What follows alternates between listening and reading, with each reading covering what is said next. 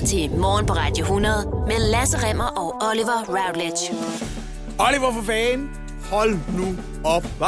Det er det bedste. Det er en samling af det bedste i hvert fald. Har du nogensinde stået der ved guldgraverminen i Legoland og bare sidet og sidet og sidet og sidet og sidet og sidet og sidet og sidet. Og du har måske brugt 20 minutter på at finde små metalstykker nok til, at du kan få en guldmedalje. Og så går du over og vækster det til en guldmedalje og finder ud af, at du kan bare købe guldmedaljen, uden at stå og knoklet. Ja, ja, men det her, der har, vi- der har vi arbejdet for den guldmedalje. Ja, vi to har. Men ja. Ja. det fede ved den her podcast, det er, det er der ikke nogen andre, der behøver at gøre. Nej. Og vi har oven i købet købt guldmedaljen til dig. Den ligger lige her. Så tak, fordi du tager den guldmedalje om ørerne mm. og lytter. Altså, det kunne næsten ikke være nemmere.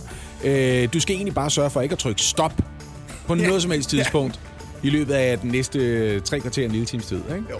Hey, tak fordi du lytter. Tusind tak. Og hey, du er også velkommen mandag til fredag fra 6 til 9.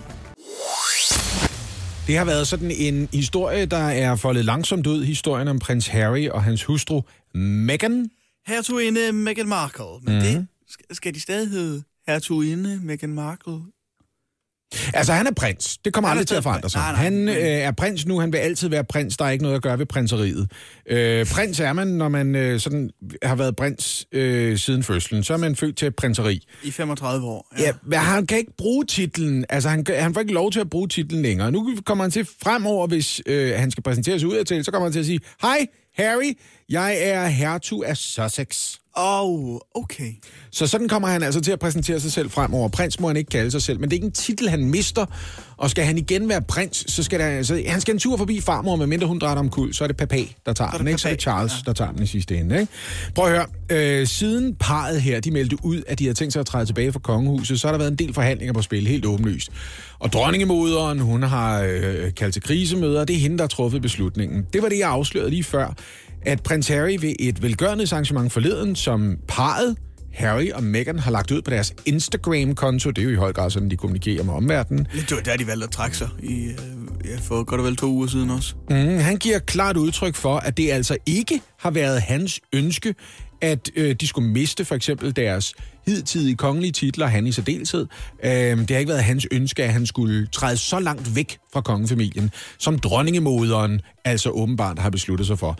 Og hvad betyder det så? I praksis betyder det, at her fra foråret, der vil parret ikke længere få apanage. De vil ikke længere få øh, et et beløb hvert eneste år, øh, sådan at de kan klare sig standsmæssigt. Nej, de er nødt til at tjene deres egne penge. Og de har fået udbetalt sådan cirka 20 millioner kroner til at vedligeholde det hus, de bor i Frogmore.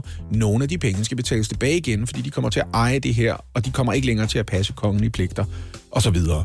Nå, det vurderer så af nogle mennesker, det bliver ikke det helt store problem. Det bliver heller ikke det helt store problem, at de fremover skal betale en lille kvart million kroner i månedlig husleje for at bo i Frogmore. Hold da op. Øhm, blandt andet fordi, prøv at høre, kongehuset som helhed er god for mm, knap 800 milliarder kroner. Jamen, det er det rigeste kongehus i verden, ikke? Kæft mand, så vi jeg med med føle mig som noget en tigger, hvis jeg var Margrethe og skulle til arrangementer en gang, men man kommer til en fest, hvor man siger, at det løber primært rundt for mig, fordi jeg får en 80 millioner af vores parlament om året. Ja. Men jeg ville være på røven inden for et år, hvis jeg ikke fik penge. Ja. Øhm, så øh, Harry, som jo altså er rigere end vores dronning er, han skulle nok kunne klare sig lidt endnu.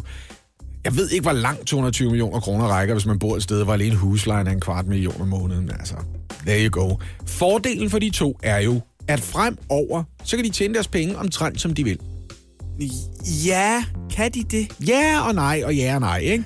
Men de har jo allerede registreret et varemærke, Sussex Royale. Ja, det er velgørenhed. Ja, jeg vil sige Sussex Royal. Jo, jo, men det gælder altså også salg af en lang række forskellige ting, og der er jo det ved velgørenhedsorganisationer, Oliver. Ja, man lønner jo stadigvæk de mennesker, som arbejder for dem. Ja. Så hvis du står i spidsen for en velgørenhedsorganisation, så skal du vel bare samle 100 millioner kroner ind for hver eneste gang, du udbetaler 15 millioner til dig selv. Så er det svært for folk at blive rigtig sure, fordi det er stadig de fleste penge, der går til velgørenhed. Ja, det er rigtigt nok. Men, Og du får også lige et lille drøs Harry og et lille drøs Meghan ved den lejlighed. Og det er nok det, de velgørenhedsorganisationer handler om, ikke? Det er at komme til nogle fede middage med de der mennesker, ikke? jo, men det drøs af Harry og det drøs af Meghan er vel knap så eksklusivt, som det var for et halvt år siden. Nå, jamen, altså, det giver også stadigvæk regn med, at Charles sikkert giver nogle penge. Ikke? Han har spyttet i kassen hvert eneste år, efter Harry er blevet voksen. Han, han giver sådan 40-45 millioner om året. Det kan du altså også godt leve meget godt af. Ja, det er vildt, ikke? Det er bare sådan, det er lommepenge. Det her, det er lommepenge. til Harry. 40-45 millioner. Er det ikke vildt? Tag det dem, Sønneke. Lad være med at gøre noget, jeg ikke vil have gjort. Prøv at høre, Charles har jo sin egen anden del af kongehusets familie øh, slået formue, så hvis han beslutter sig for, at hans yngste søn skal have 45 millioner fremover, så kan han bare beslutte det. Det er jo ikke hans mor, der bestemmer det. Nej, men det er rigtigt nok. Det er ikke dronningemoderen, der kommer og siger, Charles, og jeg, kan, jeg vil gerne have, at du ikke bruger dine penge på den måde. Jeg forestiller mig, det er sådan, nogle taler.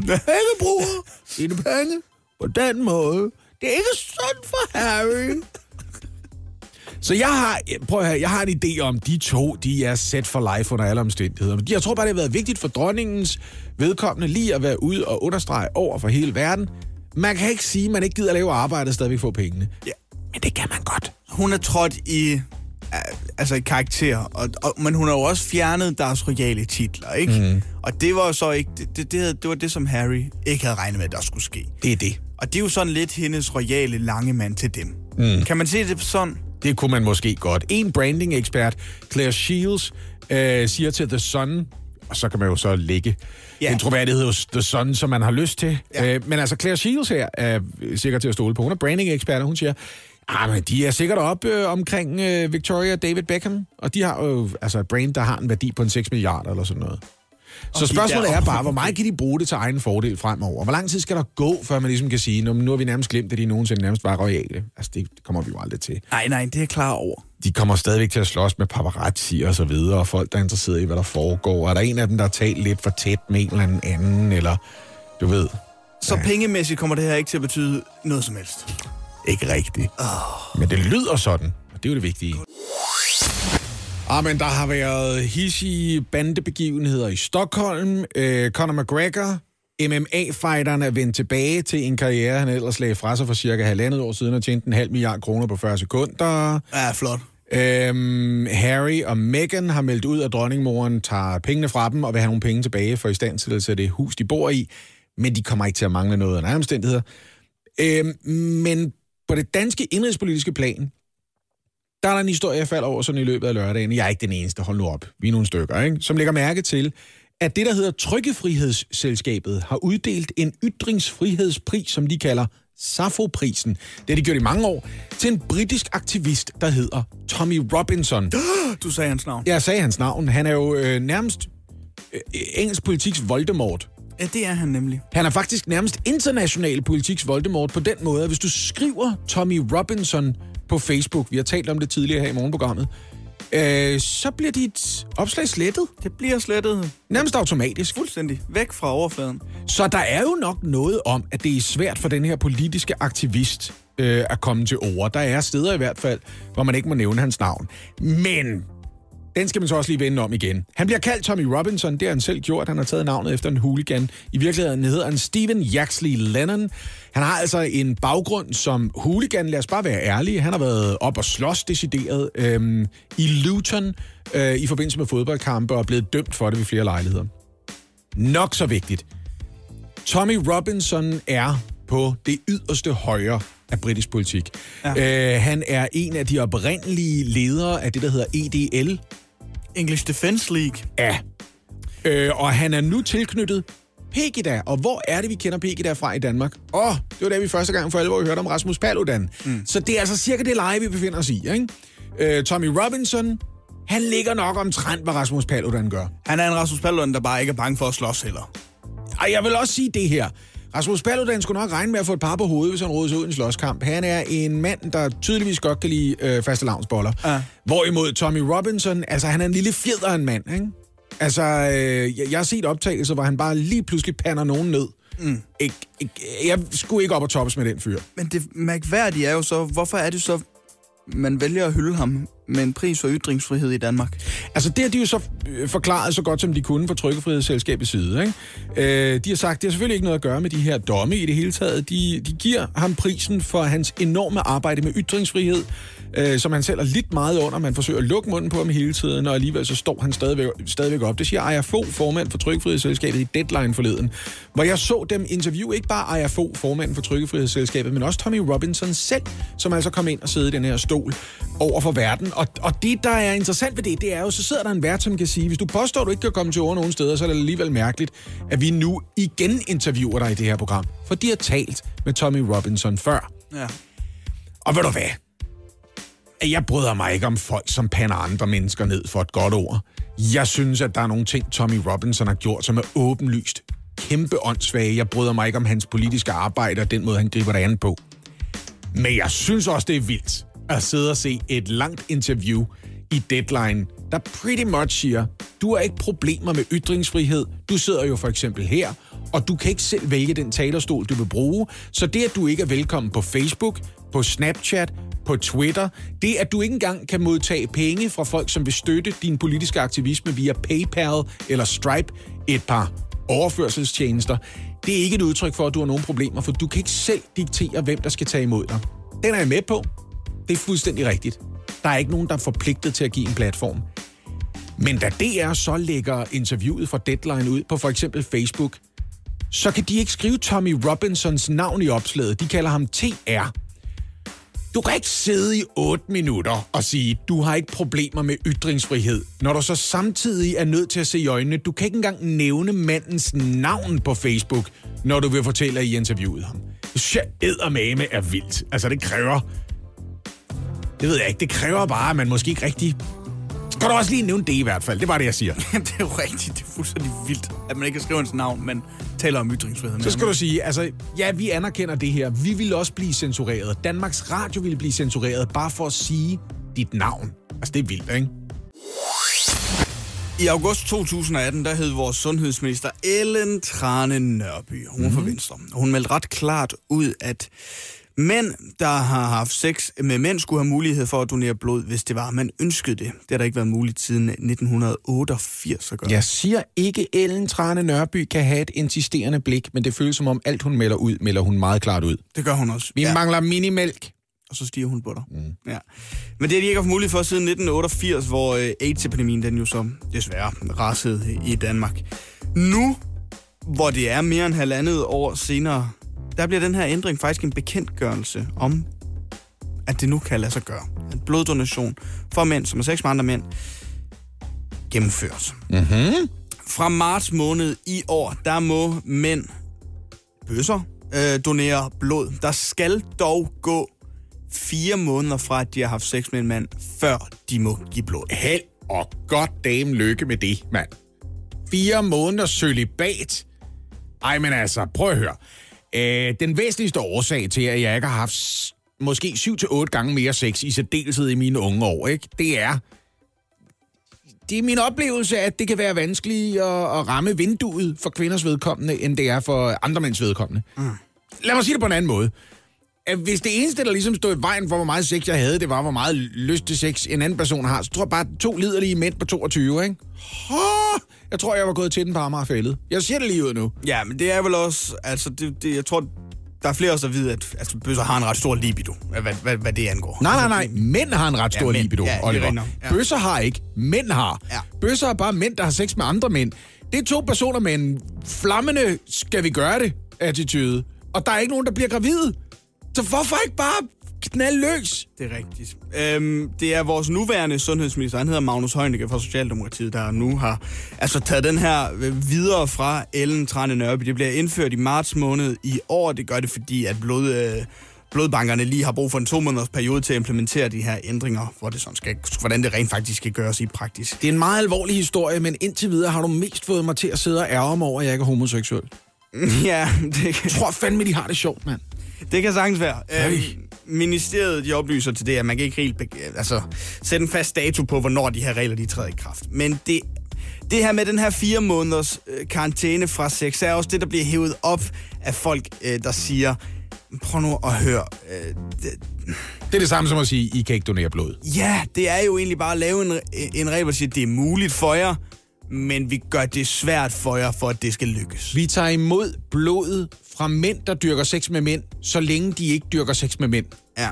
det er jo det, det rigtigt. Bloddonorer i Danmark mener, at man også kunne overveje den her karantæneperiode. Fordi der, man siger, Flemming Bøg Sørensen siger, at der er ikke nogen faglig evidens for, at det er lige der, den skal ligge. Så vi ser ændringen som et skridt i den rigtige retning, men vi kan godt se, at der er mulighed for yderligere lempelse på området. Ja.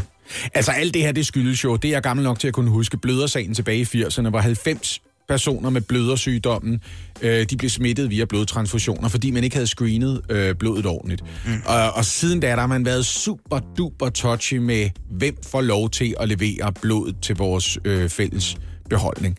Øhm, det er dejligt, at der bliver lempet en smule på det, Samtidig kan man sige, at jeg er sikker på, at der sidder nogle mennesker i sundhedsvæsenet og tænker, det er ikke et spørgsmål om at stigmatisere nogle mennesker, der har en bestemt seksualitet eller noget som helst. Vi skal bare aldrig, aldrig, aldrig nogensinde igen stå i en situation, hvor vi prøver at hjælpe folk med deres helbred, og så gør dem syre, end de var i forvejen. Nej, og det er jo forståeligt, altså ja. langt hen ad vejen, kan man sige. Ikke? Landsforeningen for bøsser, lesbiske, biseksuelle og transpersoner, altså det, der hedder LGBT Danmark, de bakker også altså utvetydigt op om den her ændring.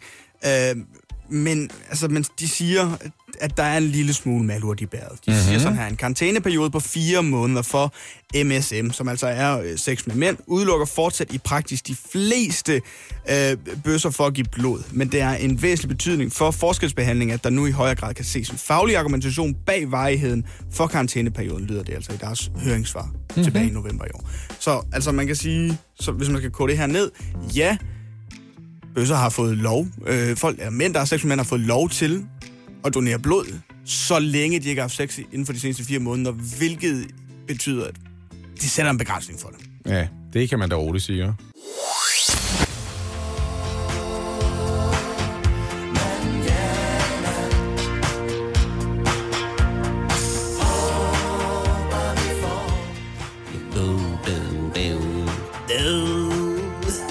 Det er da bare mit første valg på en jukebox, den her sang med Kim Larsen. Midt om natten.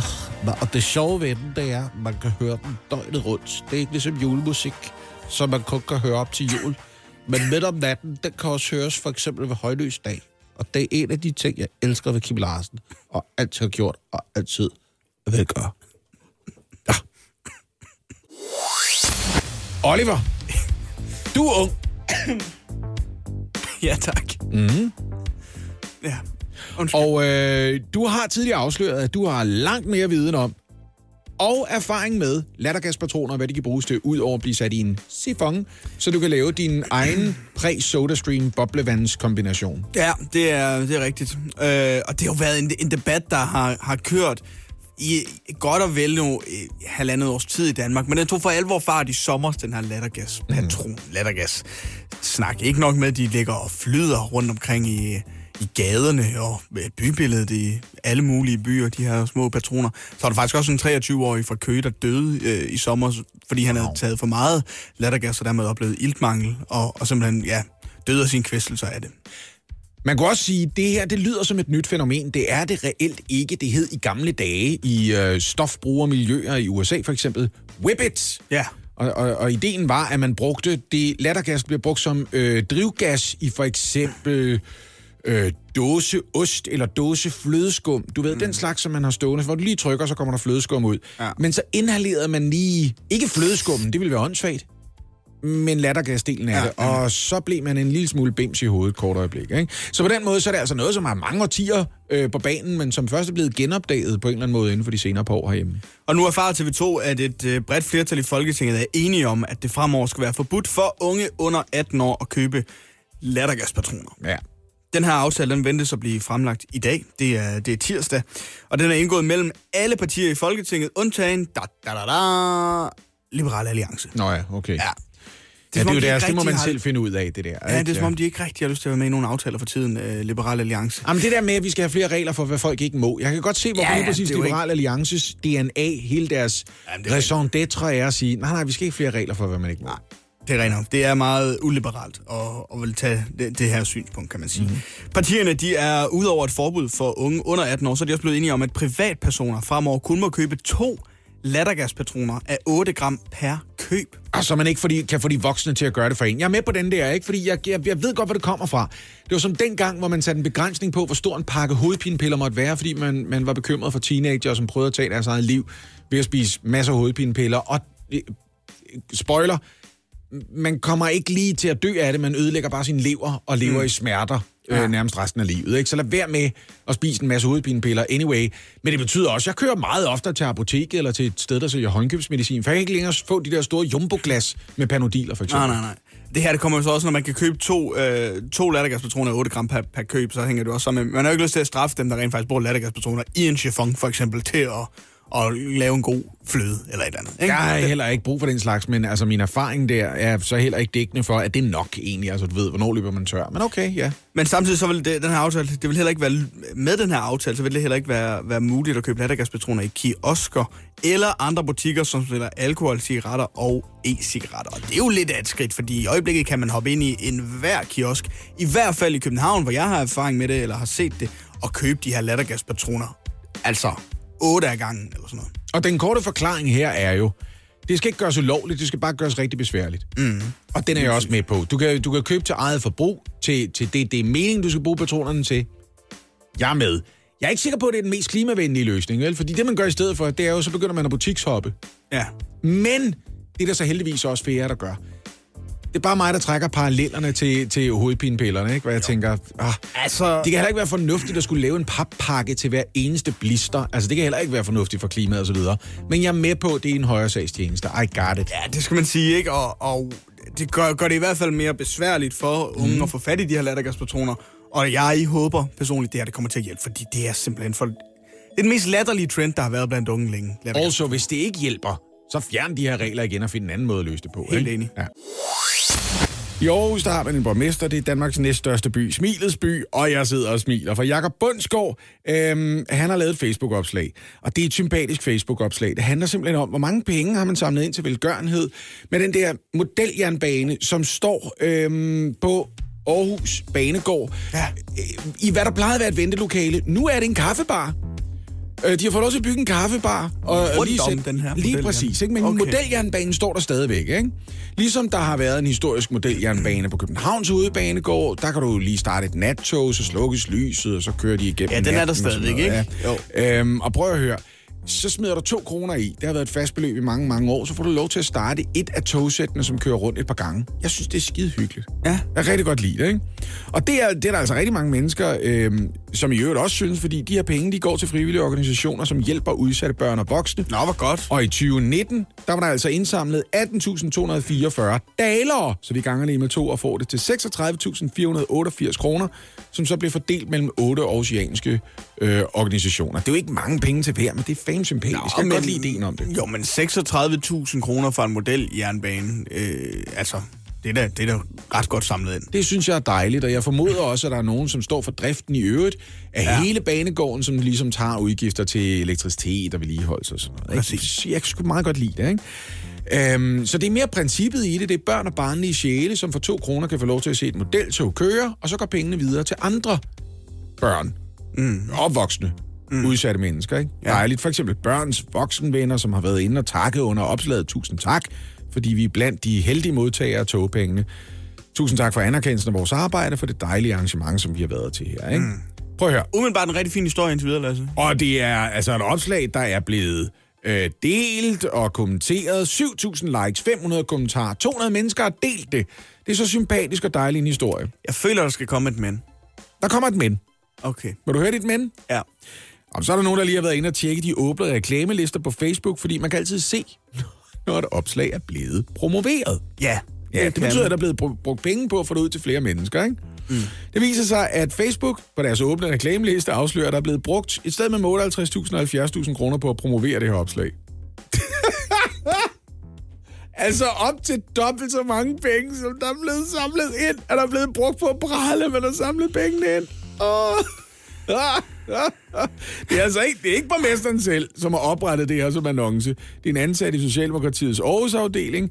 Øh, Det fremgår også af annoncerne, de er betalt af Jakob Bundsgaard selv. Det skal altså lige understreges. Det er ikke sådan, at man har trukket pengene. De her penge er gået til velgørenhed. Ja, ja, ja. Men Socialdemokratiet har prallet af det her, fordi de tænkte, det var en feel-good historie. Så man har brugt op imod 70.000 kroner for at reklamere for en historie, hvor man har samlet 8, nej, 36.000 kroner ind. Ja, hvis du gerne vil forbinde din statsministerkandidat med noget positivt og noget dejligt og med noget støtte til nogle børn og nogle voksne, der har det hårdt, så kan det jo også godt handle om, at på et tidspunkt, så skal man til valg igen. Og så er det da meget rart, hvis der er nogen, der lige kan huske Jacob Bundsgaard. Det er ikke ham, den flinke fyr. Er det ikke ham lige... der, der giver til voksen? Er det ikke ham, der har lavet et hyggeligt arrangement, hvor man får sig lidt pinde med og drikker en lille sjus, og så siger, Au. tillykke med pengene. Ja. Vi har også brugt, de har sikkert brugt flere penge på det der arrangement, hvor de har pralet af, de har samlet pengene ind. Og det er okay, fordi igen, pengene bliver altså ikke trukket fra de her midler. Øh, men det er bare fjollet. Det føles bare fjollet. Og det synes jeg så i et stykke tid, ikke Oliver? Ja. Mens jeg sad og kluglog over den her historie. Og så kom jeg forbi et spejl. Og så kom jeg i tanke om, ja, der er ikke noget med, at jeg sidste år lavede sådan noget, tre programmer for en dansk tv-kanal, hvor man købte en container uden at vide, hvad der var inde i den, og så ville sælge indholdet af containeren, og så give penge til velgørenhed. Ja. Og så endte det med, at indholdet af containeren blev solgt for færre penge, end man havde brugt på at købe containeren, og der er blevet brugt, og der er blevet brugt penge på at lave de tre tv-programmer. Så groft sagt kunne man have sagt, hvis vi bare havde taget alle pengene, som der er blevet brugt på at lave tv, og, og så havde givet dem til dem velgørenhed, til så havde der været flere penge til velgørenhed. Ja. Altså, øh, ikke mindst, altså, ikke mindst fordi man afskrev bare hele beløbet til at købe containeren. Så den er også med, det skal lige siges. Og der er argumentet jo selvfølgelig, men det hæver bevidstheden om de velgørende organisationer, som bliver støttet i det her tilfælde kraftens bekæmpelse. Ikke? Jo, tak. Så det kunne også godt være, at hvis du altså lige gik den ansatte hos Socialdemokratiet i Aarhus på klingen, så ville de sige, at det er også fordi, så er der flere mennesker, der hører om børns voksenvenner, for eksempel. Ikke? Au. Men, Men, men, men helvede, hvor er det sjovt. 36.000 samlet ind for et øh, modeljernbanetog på Aarhus Banegård, og så promoverer det for et sted mellem 58 og 70.000 kroner af ed med, med noget af en historie, må jeg sige. Ja, Det men er- når du siger, altså hvis vi siger Aarhus historie, det er jo, der, det er jo mere den der Molbo-historie, ikke? Det er, det er fire Molboer, som bærer den femte ud i marken for at jage storken væk. Fordi så træder ham, der bliver båret, ikke i kornet, ikke? Altså, det det, det der foregår. Ah, men for helvede, Oliver. Tak altså, til Jakob Bundsgaard, synes jeg bare. Altså, det er... Tusind tak for den historie. Ja, måske været tre gange så mange penge til de velgørende organisationer, som bare havde givet pengene, han har brugt på at prale af det, ja, fair nok. Der haver en voldsom virus i Kina i den her tid. Indtil videre har tre personer mistet livet, mens 218 personer har fået lungebetændelse. Skal vi så være bange herhjemme? Og hvad er det for en virus? Ja, det kan vi forhåbentlig få en del at vide om lige nu. Vi kan nemlig sige godmorgen til dig, Anders Fomsgaard. Godmorgen, godmorgen. Overlæge og virusforsker ved Statens Serum Institut. Hvad ved vi om det her virus, som lige for øjeblikket vækker bekymring i Kina? Ja, vi ved, det er sådan en coronavirus, som sandsynligvis starter for, stammer fra nogle dyr fra det her madmarked, som de har i øh, Wuhan og andre steder i Sydkina. Vi har så ikke identificeret, hvilke dyr det er. Men når sådan et dyr, øh, skal man sige, virus skifter vært fra et dyr til et andet eller til et menneske, så plejer det ikke at gå stille af. Så sker der noget med øh, sygdom, øh, som vi også så det med SARS, øh, som er en anden coronavirus. Og øh, det er altså så en virus, som øh, kan adaptere sig, sådan, altså vende sig til at være i ene dyr eller til mennesker. Og øh, ja, det minder jo lidt om SARS, øh, som vi så i 2002 og 2003. Øh, men øh, det nye i- i det er jo, at den måske kan smitte menneske til menneske. At man ikke bare bliver smittet på markedet, men muligvis kan passere det videre. Det ser nu ud som om, det kræver meget tæt kontakt, altså et familiemedlem eller en sygeplejerske, og ikke sådan smitte ude i samfundet som sådan. Og det er jo godt, godt nyt, kan man sige, indtil videre. Anders Formsgaard, er det tilfældigt, at den her virus kommer fra netop Kina? Nej, det er det måske ikke. Altså, de har jo en anden måde at, øh, og omgås deres madvarer. I stedet for køleskabet opbevarer de dem jo levende. Og øh, de har jo også øh, meget eksotiske dyr på spisesedlen, så de har mange forskellige dyr sammen. Og så kan der også ske smitte fra dyr til dyr, og så kan sådan nogle dyrevirus, om man så må sige, øh, begynde at sprede sig og, øh, og også hoppe på de mange mennesker, der, der øh, køber de levende dyr der og holder dem friske, indtil de skal spises. Så det, så det er øh, medmarkederne i Kina har man øh, haft øje på øh, i flere sammenhænge. Øh, og det er selvfølgelig en, en måde, man kan få nye virus på at være tæt på dyr. Skal jeg være bekymret, hvis jeg tager til Kina eller Vietnam eller måske et asiatisk land og gerne vil kigge på de lokale øh, fødevaremarkeder? Ja, det er jo svært at svare på. Altså, det er jo ikke noget, der sker hver dag. Og øh, det har jo også øh, været øh, blandt de handlende først, kan man sige, som er dem, der har tættest kontakt med de her dyr hele tiden.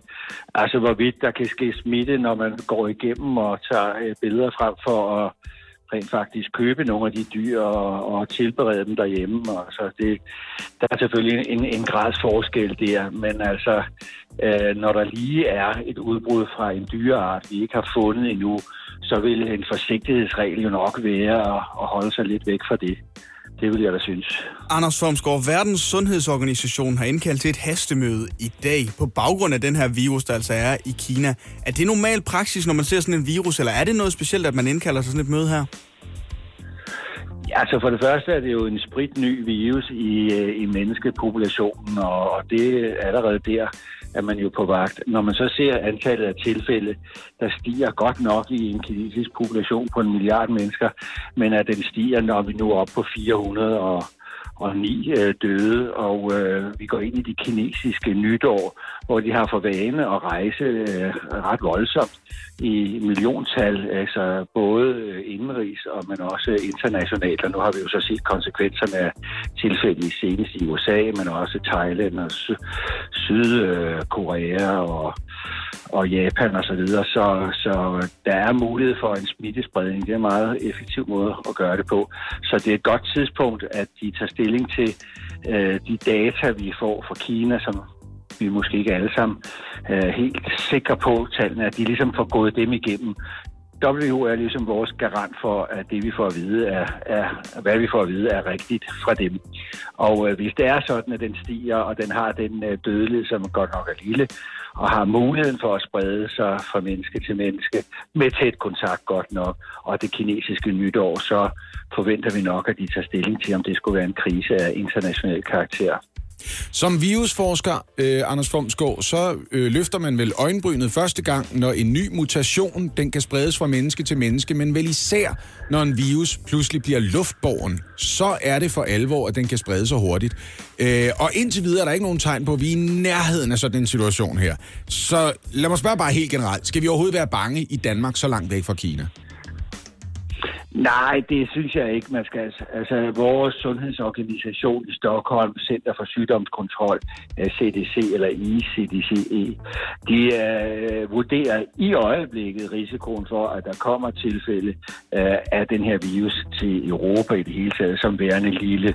Uh, der kan sagtens komme tilfælde af folk fra Kina med feber og mistænkt for det her, men om de også har den her virus, i stedet for bare forkølelse eller noget andet. Det, det anser man for en ringe sandsynlighed, og skulle det komme, så er øh, sandsynligheden for, at det kan sprede sig i europæiske lande meget lille, vurderes det for, som i øjeblikket er.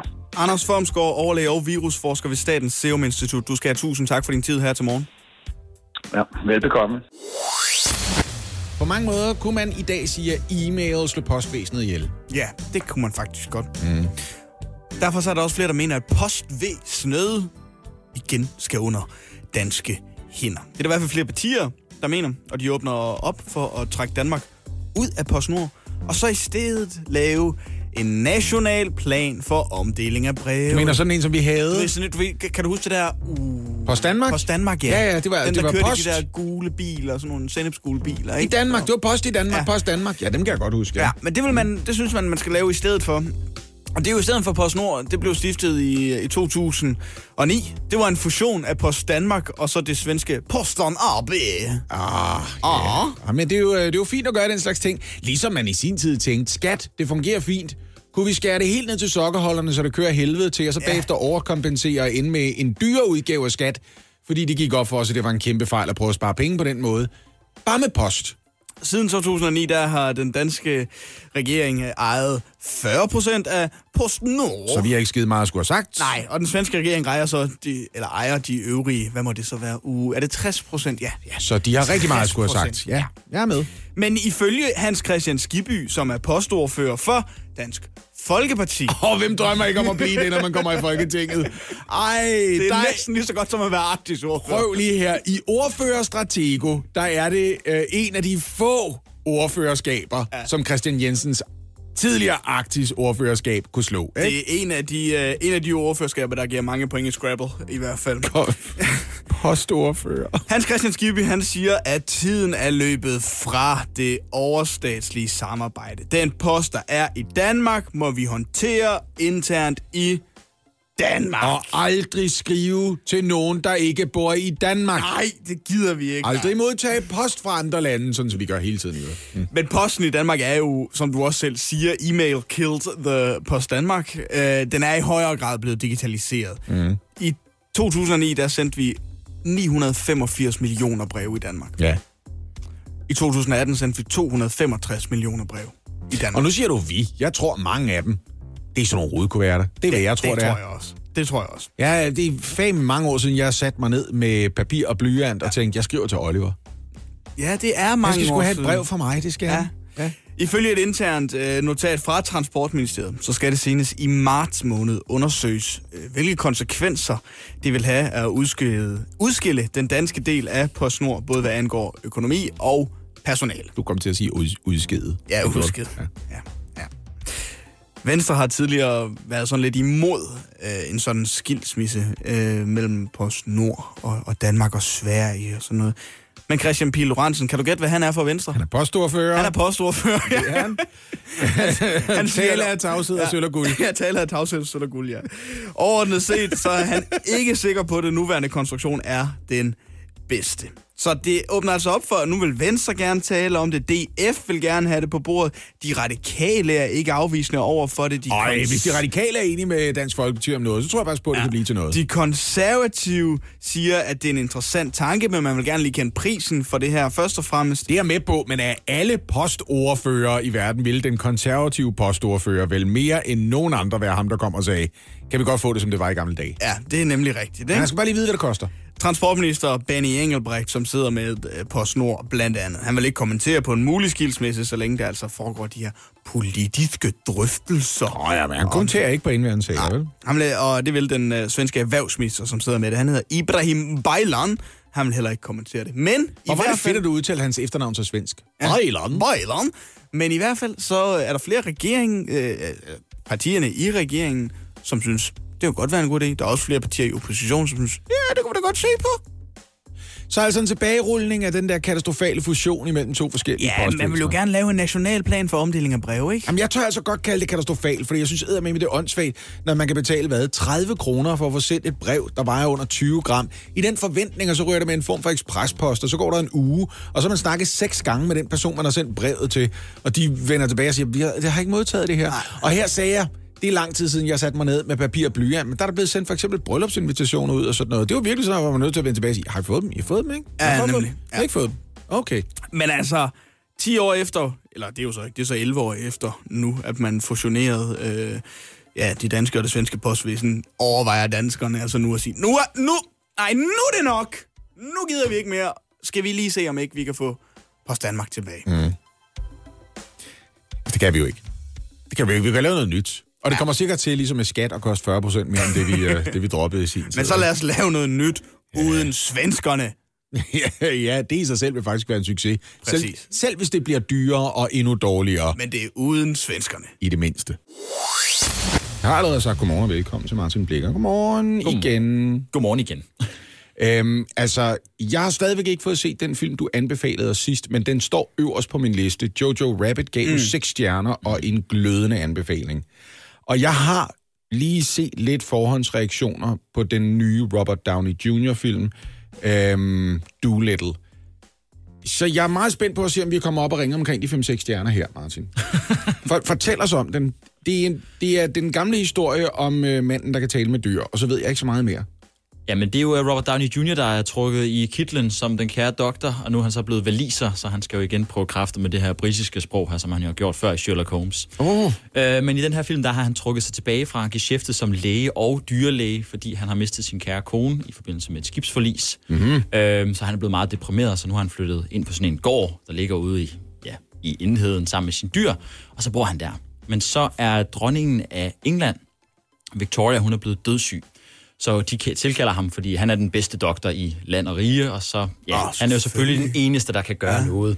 Er der, er der et eller andet på spil her, hvor han begynder at kunne tale med dyrene, fordi hans kone dør? Nej, det er jo det, der er lidt særpræget ved den film her, fordi ifølge den her film, så er han jo en doktor, det vil sige, at han har skrevet masser af afhandlinger om dyr og så videre. Så det med at tale med dyr, det er noget, man kan lære. Så okay. det er ikke en evne, han har. Ah, jamen, der er mange ting, der allerede forvirrer mig her. Hvorfor vil man tilkalde en dyrlæge, når dronningen bliver syg? Det er fordi, at han sammen med dyrene, dyrene kan jo opfatte andre ting, end, øh, end mennesker kan. Så, så for eksempel så får han lige hunden til at hjælpe med lige at snuse sig frem til, hvad er det, der er i Så vejen dyret er også en doktor. Ja, ja, på en måde. Nå, De hjælper ham jo. Okay. Så det er ikke så meget en film, der handler om sorg og hvordan man kommer igennem det, som det er en film, der handler om klimaet og hvordan vi skal passe på naturen. Desværre ikke, altså, fordi det ligger den jo lidt op til, hvis man har set traileren blandt andet. Der ligger mm. den op til, at det er en lidt mere alvorlig eventyrfilm, den her. Men det er ligesom om, den her film den bliver meget forvirret cirka 10 minutter inde i filmens øh, spæde start. Den ved ikke rigtig, hvor den skal hen lige pludselig. Øh, og som jeg også sagde indledningsvis, i, sådan, da vi teaser omkring, det er en film, som er meget forvirret, og den har virkelig gennemgået mange problemer. Okay, så Doolittle bliver tilkaldt og skal hjælpe dronningen, og hvad sker der så? Så finder han ud af, at hun er blevet dødeligt syg, fordi hun har drukket noget te, og i den te, der var der et eller andet. Meget giftigt. Og der er kun én ting, der ligesom kan, kan redde hende. Det er sådan en frugt fra sådan en, en, en, der befinder sig på et træ, der befinder sig på en ø, der hedder Eden Tree Island. Åh, det er den berømte MacGuffin-frugt. MacGuffin. Og der er flere MacGuffins i den her film. Okay, lad os lige forklare det, fordi jeg er jo glad for, jeg er rigtig glad for film. Ikke? MacGuffin, det er et udtryk, som Alfred Hitchcock i sin tid brugte for at beskrive en genstand, der driver plottet fremad. Jeg præcis. skal have fat i den her dims. Jeg har brug for den. Jeg er nødt til at jagte den. Det er det, filmen går ud på. Det er mm. det, alle Mission Impossible-filmene, de er bygget op omkring. Ja, du er nødt til at skaffe den her dims til os. Ja, præcis. Men hvad med, altså, det, det er jo et ret godt øh, skuespillercast, der er med i den her, sådan lige når jeg skal kigge. Altså, Tom Holland er også med, og... altså, Octavia Spencer, der er helt vildt mange store stjerner med. Rami Malek, Selena Gomez er med i den. Ved jeg godt, Selena Gomez måske ikke lige en bedste skuespiller, men, altså i hvert fald en, en, en, en, en kendis. Ralph Fiennes. Altså, Ja. kæmpe cast, det her. Uh, så det må jo også have været en dyr film at lave det her, så det må have haft alle mulige forudsætninger for at være skidehamrende god. Altså, hvor påstår det er den dyreste dyrefilm, der nogensinde er blevet lavet. Altså, den har et budget på 175 millioner dollars. Okay, bare lige for at omregne det. Her snakker vi cirka en milliard kroner, ikke? Jo, og hvis man sætter det i relief til andre film, der er blevet lavet for nylig, for eksempel Joker-filmen, som jo er nomineret til 11 Oscars, den kostede mm. 55 millioner dollars. Det er mere end tre gange så meget, som den her har på, på bordet. Og bare for at sætte det i forhold til noget som helst, en dyr dansk film koster cirka 2% af det. Ja, den dyreste danske film, der nogensinde blev lavet, det Flammende Citron, den kostede cirka 45 millioner danske kroner. Okay. Hold ja. Martin, øh, hvem skal se den her film? Jamen, øh, skal jeg være helt ærlig, så synes jeg ikke, der er nogen, der skal. Sådan. Men øh, det er allerede i min optik, det er, den er på min liste over en af årets dårligste film. Og vi er kun i januar. Og vi er den 23. Ja. januar. Men jeg vil så også sige, at vi synes, vi har haft et rigtigt... Altså, hvis vi kigger på sidste år, 2019 kontra 2020, så har vi virkelig været uheldige med det her år. Der har ikke været nogen gode film i min optik endnu. Hvad er det, der er gået galt, øh, før du lige sætter stjerner på den her? Hvad, hvad fanden er gået galt med den her film? De havde masser af penge, de har masser af stjerner, de har en instruktør, som har lavet hits før. Mm. Hvad, hvad er der gået galt? Jamen, som du også siger, man har Steven Gagan på manus og på, øh, på instruktørstolen. Han er meget, meget dygtig. Han har både skrevet og instrueret øh, film som Syriana. Han har skrevet manuskriptet til Traffic, som gik hen og vandt fire Oscars. Han er dygtig. Traffic er en fantastisk film. Præcis. Og du har en dygtig skuespiller, ma- mange dygtige skuespillere foran kameraet, som virkelig ved, hvad de laver. Og jeg tror også, det er det, der har tiltrukket dem. En dygtig instruktør, manusforfatter, en, øh, masser af penge til at lave en stor film med. Mm. Steven Gagan, har været ude at sige, at til den her film, der var han instrueret, eller in, inspireret af ham her, der hedder Hayao Miyazaki, ham der også har lavet Chihiro Heksene. Altså eventyrfilm, som tør at tage fat i tematikker og bør tør at folde ud og udfordre os øh, med død og med forskellige øh, former for tematikker, men også humor selvfølgelig. Mm-hmm. Så hvis man er inspireret af det, så tænker man, wow, det her det kommer til at blive episk. Ja. Men den her film her, den, den falder direkte igennem. Det er en film, som, som jeg også sagde, har haft mange problemer. Første gang den blev testscreenet, der var testpublikum meget, meget utilfreds med den. Der fylder man en biografsal med folk og beder dem om at sætte krydser på noget papir bagefter. Ja. Vil du anbefale det til venner? Hvordan synes du selv, filmen var? Den slags. Og det kræver mange gange, så skal der laves reshoot, så skal der for eksempel i det her tilfælde, der var der mange, der sagde, at der ikke var nok dyr med. Så skulle man til at presse nye dyr ind i filmen. Ja, og det er jo også en fejl, kan man Der er sige. ikke dyr nok. Om, så skriver vi nogle flere dyr ind. Er det godt for handlingen? Det er ikke vigtigt. Folk Der skal flere bare dyr. være flere dyr. Masser af dyr. øh, og, så, og så skubber man jo selvfølgelig premieredatoen, det er man nødt til, fordi det, det kræver nogle ekstra arbejdsdage. Ja. Skulle den ikke have haft premiere sådan øh, i sidste sommer, hvor alle går i biografen i USA? Jo, den er cirka blevet skubbet mellem 7 og 8 måneder nu. Altså, det er sådan uh, rigtig meget. Og fordi den er blevet skubbet yderligere en gang. Fordi da man så kommer tilbage med det næste altså, resultat, man har, så siger de igen til publikum, den kan vi heller ikke lide. Og Universal går ind og ser den. Okay, den har brug for noget kirurgisk indgreb, den her. Så man indhenter faktisk en anden instruktør til at skyde 21 ekstra dages materiale til den her Det film. er aldrig et godt tegn. Nej, det er det nemlig ikke. Også fordi, når man arbejder med special effects, VFX-teamet, de har jo altså også kun et, et vist antal timer i døgnet at arbejde med. Så når man har omskudt den to gange, og så sender man afsted til dem, så siger man, okay, værsgo, I har Fire uger. Så det, der er gået galt, det er, at nu hænger handlingen ikke rigtig sammen længere, og effekterne er også lige lidt tjuskede, fordi man var nødt til at blive færdig med filmen. Den har allerede kostet en formue. Mm. Kort sagt, det er en film, der stinker nu. Det er det jo fordi, også fordi illusionen om, at han kan tale med dyr, den, den bliver jo kun ved med at eksistere, så længe vi tror på, at dyrene de er der. Hvor mange stjerner Martin Blikker? Og vi er meget langt ned. Altså, vi ligger, jeg, var, jeg var tæt på at give den 0, men jeg har valgt at give den en stjerne, fordi jeg synes alligevel, Robert Downey Jr., han skal med med et lille klap på skulderen, fordi mm. han gør, hvad han kan. Ja. Det gør han virkelig. Og 0 stjerner er jo næsten en film, der slet ikke findes. Ja. Ja, og det er jo det. og man er nødt til at sætte, sætte pris på også, fordi der, der er jo mange ting, der ligesom skal gå op i en højere enhed, for at tingene de lykkes. Mm. Det gør det bare ikke. Ikke her.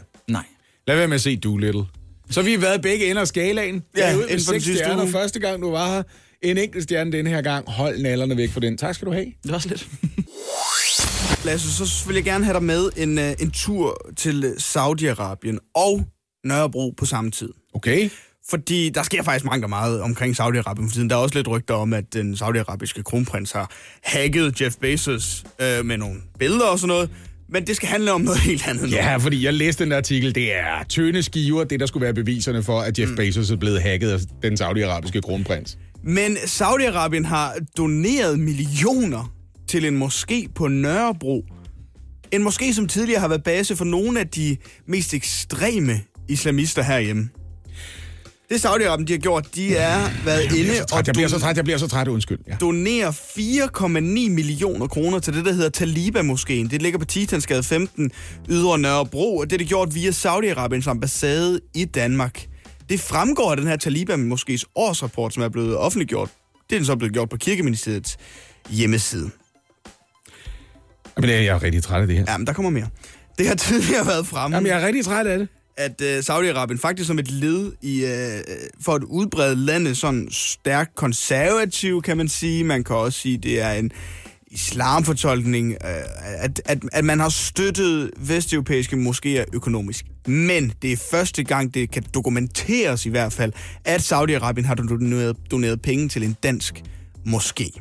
Ja, altså... Øh, skal man så ikke forvente, at Saudi-Arabien de forventer en eller anden form for modydelse for alle de penge, de sender herop? Altså, hvad, er det bare deres hjertes godhed, de beslutter sig for lige at sætte foden til jorden på det ydre Nørrebro med en moské og en masse støtte, eller hvad? Man kan sige, at øh, hvis man giver 4,9 millioner til en moské på Nørrebro, så kunne man måske godt tænke sig i hvert fald, at imamen i den her moské måske var saudiarabisk. Det kunne man måske godt Ikke? forestille sig, man gerne vil have. Man kunne måske også godt forestille sig, at det, man gerne vil støtte, det er en særlig wahhabistisk udgave af islam, som altså måske ikke nødvendigvis er det, vi sidder og venter mest på at få mere af i Danmark. Nej, det, det, det kan man sige i hvert fald. Men de her penge, som i hvert fald er blevet givet til Taliba-moskeen, har så også været afgørende for, at Taliban moskeen og der hvor den ligger, har købt bygningen, den ligger i på Titensgade 15. Der er, tidligere, der har man tidligere lejet det her. Og nu har man købt den, så nu vil man lave det om, og så vil man også gerne udvide med en dagsinstitution med 80 børn og kollegeværelser. Så for at slå det fast, den moské, som har huset nogle af de mest ekstreme islamister, vi har haft herhjemme, har fået godt og vel 5 millioner igennem Saudi-Arabiens ambassade i Danmark, og nu kunne de godt tænke sig at lave en dagsinstitution for 80 børn, samt kollegeværelser på pladsen, hvor moskeen ligger. Jamen, jamen, jeg, jeg, jeg, jeg kan ikke, jeg kan ikke. Jeg kan ikke... Øh, jeg kan ikke. Udlænding- og integrationsminister, han hedder Mathias Tess Feje. Han udskør så ikke rigtigt at udtale sig om den her konkrete sag, som Berlingske har bragt øh, for ham. Han siger så helt generelt tager dyb afstand fra, at rabiate kræfter støtter danske moskéer.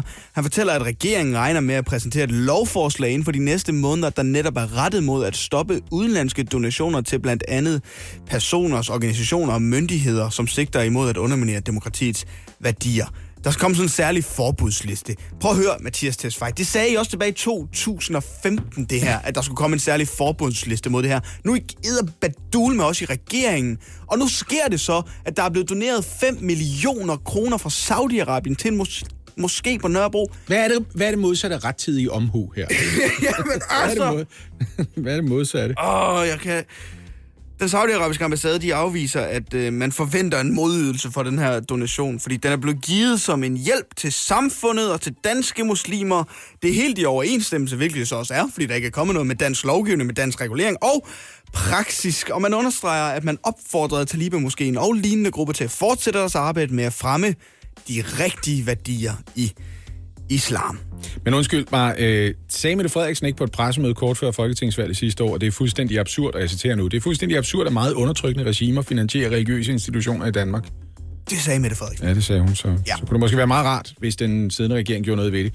Man kunne også godt parkere den her hos øh, den tidligere regering. Det, man kunne også Prøv at godt høre, sige... Den, den kan parkeres i hvilken som helst regering. Mm. Det er bare forrygt, at det er muligt for Saudi-Arabien at donere 5 millioner kroner til en moské på Nørrebro, og man bare stiger blindt på det og tænker, ved du hvad, ah, nå, det kommer nok ikke til at... Altså, hvis det så havde været en moderat måske, ikke? Men lige præcis Taiba moskéen der i Ti- Titansgade, altså jeg har hørt om dem. Og du skal ikke fortælle mig, at Saudi-Arabien ikke forventer noget som helst igen for de her 5 millioner. Ej, det ville være mærkeligt, hvis det bare var deres hjertesgodhed. Ikke? Det er rigtigt nok. Som en reaktion på, at boligområdet Nøjsomhed i Helsingør havnede på ghetto-listen, så ønskede kommunen tilbage i 2019 at tvangsflytte 96 familier fra boligområdet. Det kan man ikke bare sådan uden videre, så kommunen har afsat cirka 2 millioner kroner til at få 96 familier til at flytte. Det betyder, at husstanden i gennemsnit vil modtage 25.000 kroner, hvis de flytter. Og hensigten med det, det er at forsøge at slippe for at rive hele boligområdet ned. Og det er vi jo nødt til at gennemskue, hvordan fanden hænger det sammen. Så for at få et svar på det, så er vi ringet til borgmester i Helsingør Kommune, Benedikte Kær. Godmorgen, Benedikte Kær. Godmorgen. Hvorfor er det så vigtigt for jer, at folk flytter ud af det her boligområde? Er I villige til at give øh, familier op til 25.000 kroner? Nu drejer det sig jo kun om de øh, familier, der bor i de 96 lejligheder, der skal laves om til tilgængelighedsboliger. For man kan jo ikke bare flytte mennesker ud af et boligområde, uden der er en årsag til det. Og øh, når man taler om, at man går ind og renoverer eller vedligeholder eller laver nogle boliger om i et almindeligt boligområde, jamen så er det klart, at dem, der bor i de boliger, der skal laves om, de kan jo ikke blive boende, øh, bo i, i murbrokker, og hvor det hele bliver revet ned om ørerne på en, jamen så bliver man jo nødt til at flytte til en anden bolig. Og det er jo 96 lejligheder, det er alle gavlejlighederne i en række opgange, som skal laves om til tilgængelighedsboliger. Og det er det, der ligger i øh, den helhedsplan, der er udarbejdet for at få nøjsomhed væk fra ghetto-listen. Og så er der en beboergruppe, der har sagt, at øh, de er så sure på øh, hele lovgivningen, ghetto-lovgivningen, som de mener er diskriminerende, at de har tænkt sig at bruge denne her anledning til at lægge sag an mod, øh, ja, hvem det nu engang er, men de i hvert fald har tænkt sig at gå rettens vej for at øh, undgå, at der overhovedet skal ske noget i nøjsomhed, når vi taler om øh, den her helhedsplan. Hvis vi skal redde trådene ud her, så handler det her vel om, at ghetto-listen og lovgivningen omkring den indebærer, at hvis et boligområde optræder på det, der kaldes ghetto-listen fem år i træk, udpeges det som en hård ghetto, og så kan Helsingør Kommune blive pålagt at rive op mod 60 procent af nøjsomheden ned. Og den her juridiske proces risikerer at trække tingene i langdrag, så I ender med, at nøjsomheden står på den liste fem år i træk. Det er det, det handler om, ikke? Nu er det kun fire år, så fem Okay. år, hvis det bare havde været det. Og hvis det bare også havde været sådan, at øh, man, når man opgjorde de tal, som man bliver målt efter i forhold til, om man skal på ghetto-listen eller ej, så egentlig også øh, galt for de fire år. Men det gør de ikke. Når man så opgør de der tal, og den måde, som Danmarks Statistik opgør tallene, jamen så får vi ikke fire år. Så får vi reelt kun 25 måneder til at løse de udfordringer, der er i området. Og det har vi påpeget over for ministeren, at det er, øh, det er en stort set umulig opgave at løse de øh, ret dybe udfordringer, der er i området på 25 måneder. Det er, når byråkrati sådan set er værst, for det passer ikke til virkeligheden. Benedikte Kjær, jeg kan ikke lade være med at tænke, de her 96 øh, lejligheder og folkene, der bor der i, som skal flytte ud, og de kan få en økonomisk gulerod af det. Hvor, altså, hvor skal de flytte hen? Er det bare op til dem selv? Altså, er der plads til dem her? Må de gerne være i Helsingør Kommune? Hvad nu, så, altså, hvor skal ja, de flytte selvfølgelig hen? må de være det. Selvfølgelig må de være det, og det er jo også det, at kommunen hjælper jo med at anvise til andre boliger. Altså, vi kommer jo simpelthen ud og sidder helt fysisk ude i området og sammen med Boliggården. Vi har et tæt samarbejde med boligorganisationen om det her, for vi skal selvfølgelig behandle de familier, det vedrører ordentligt. Og så finder vi jo frem til, øh, sammen med familien, hvad det er, de har behov for af lejlighed, og så har man så mulighed for at vælge mellem nogle lejligheder et andet sted i kommunen. Og hvis man sådan lidt opfylder de kriterier, der er i lov om almene boliger og ghetto-lovgivning, jamen så kan det jo meget vel være, at man kan få mulighed for at blive boende i nøjsomhed, altså i boligområdet. Benedikte Kær, hvis de her 96 familier ikke tager imod tilbuddet, ender det så med, at Helsingør Kommune er nødt til at rulle bulldozerne ind og begynde at rive boligblok ned? Det vil jo være rigtig, rigtig trist, for det er jo, der er jo tale om nogle rigtig gode lejligheder, og jeg tror ikke selv på den løsning med at sælge 60 procent af lejlighederne. Det er lige noget bøvlet, når man står i en proces med, at man har et boligområde, der bliver karakteriseret som et ghettoområde. Det er jo ikke lige der, hvor man kan sige, at, øh, at flest kommer øh, løbende hen for at købe en lejlighed. Så derfor så gør vi jo alt, hvad der overhovedet er i vores magt for at øh, prøve at undgå at komme på listen over hårde ghettoer. Vi ved ikke, hvor lang tid det tager med denne her retssag. Det er faktisk noget, man slet ikke havde overvejet kunne ske, når man sad og lavede lovgivning, når man har virkelig et kig fra øh, ministeriets side af op til os, fordi det er sådan ret overraskende, den reaktion, der sker. Og den reaktion er jo sådan set ikke afsted kommet af, at man skal flytte ud af sin lejlighed, men det er selve ghetto-lovgivningen, som en beboergruppe finder diskriminerende, og det er derfor, de kører den her sag. Så det er meget principielt. Øh, Men det kan bare betyde, at det øh, kan gå ud over 300 familier, der så skal flytte ud af deres lejlighed, fordi den enten skal rives ned eller sælges. Og det bliver jo nok nedrivning af gode, sunde lejligheder. Og det vil jo være ret katastrofalt. Held og lykke, Benedikte Kjær, til dig, til Helsingør Tak Kommune og til de 300 familier, som risikerer at miste et sted at bo, hvis det her problem ikke bliver løst. Ja, tak skal du have. Så skal vi altså um, til det. Vi kan ikke komme uden om det, desværre. Vi havde håbet på at strække det lidt længere. Mm. Wozniacki tabte i tredje runde øh, Australian Open. Det gjorde hun til øh, Uns Jabur. Hun tabte øh, henholdsvis 7-5, så vandt hun 6-3, så tabte hun 7-5 igen. Altså, det var en uh, brudt serv, der afgjorde det, ikke? Uh, hun var nede 5-6, så skal hun jo holde sin egen serv for at komme ud i en tiebreak i det afgørende sæt. Og det lykkedes ikke. Nej. Så desværre betyder det også, fordi det meldte Karoline Wozniacki ud i starten af december, at Australian Open vil blive hendes sidste turnering. Hun sætter sin tenniskarriere på stop. Altså hun stopper sin tenniskarriere. Hun er færdig. Måske kan det blive til nogle opvisningskampe og sådan noget. Det er det jo Ja. blevet til en, for en del uh, old girls og old boys rundt omkring, ikke? Ja, jo, men vi ved jo allerede, at hun har en opvisningskamp i Royal Arena mod uh, Serena Williams senere på året. Ikke? Men jeg Åh, tænkte, en venindetur hjem til Danmark. ja, nemlig. Ja. Jeg tænkte, vi lige skulle tage et, et blik på, hvordan det egentlig er gået Wozniacki. Fordi samtidig, ja, og mig inklusiv også, så tror jeg, vi glemmer helt, hvor, hvor vigtig Wozniacki har været, og hvor dygtig hun har været. Altså, er hun ikke med i de der 3, 4, 5 mennesker, vi kigger på hen over dansk professionel sportshistorie og spørger selv, er det her den største stjerne, har fostret inden for nogen sportsgren? Ja, ja, det vil jeg i den grad håbe, hun er. Det er hun i hvert fald for, i min optik. Jeg kan ikke rigtig se, hvem der, når man kigger over en hel karriere, er på samme niveau. Nej. Der kan du sagtens snakke om Laudrup-brødrene, og mm. du kan tale om, hvem vi har haft af talenter øh, inden for andre områder, Tom Christensen og så videre, men hans imponerende øh, Le Mans-karriere og så Ja. videre. Men hvis du kigger sådan på, hvad er det for et talentfelt, du er inde i, og hvor godt har du klaret dig? Jeg kan ikke rigtig pege på nogen, der er oppe på samme niveau. Hvis vi skal gøre det op i tal, så vandt Wozniacki sin første WTA-titel i 2008. Der var hun 18 år gammel. Det er i alt blevet til 30 finalesejre ud af 55 mulige. Og hvis man skal regne uh, præmie... Øh, med 55 mulige mener du, hun har været i 55 finaler, Hun har været ikke? 55 finaler, ja. Hvis man regner præmiepengene sammen over den her lange karriere, så har hun tjent 229 millioner. Hold nu. Kæft, det er stærkt gået. Det gør, hun, det gør hende til den øh, fjerde mest vindende kvindelige tennisspiller i historien, kun overgået af søstrene Williams Mm-hmm. og Maria Sharapova. Wow. Grand Slam af de øh, 30 sejre, som hun altså fik, Wozniacki, så var det jo desværre kun øh, en enkelt Grand Slam-titel, det blev til. Hun vandt Australian Open, som også blev hendes sidste turnering tilbage i 2018. To gange tidligere havde hun tabt en øh, finale i US Open. Mm. Øh, hun har også to gange været i finalen ved det, der hedder Season Finals, WTA. Der vandt hun den en gang i, i 17. Øhm, I WTA-sammenhæng og Grand Slam-sammenhæng, der står Wozniacki noteret for 840 kampe. Det er siden 2005. Det er blevet til 588 sejre. Det er blevet til 252 nederlag. Hun har vundet 70 procent af sine kampe. Mm. 70 procent af sine kampe har hun vundet Det er stærkt gået i den grad stærkt gået. I oktober 10, der spillede hun så for første gang op øh, som verdens nummer et. Wozniacki. Den plads holdt hun fast i. Afbrudt af en enkelt uge frem til januar 2012. Seks år senere kom hun tilbage på førstepladsen, lå der i fire uger. Det synes jeg næsten er det mest imponerende, fordi det var et stærkt run i mm. første omgang. Det er med længe at holde førstepladsen i verden.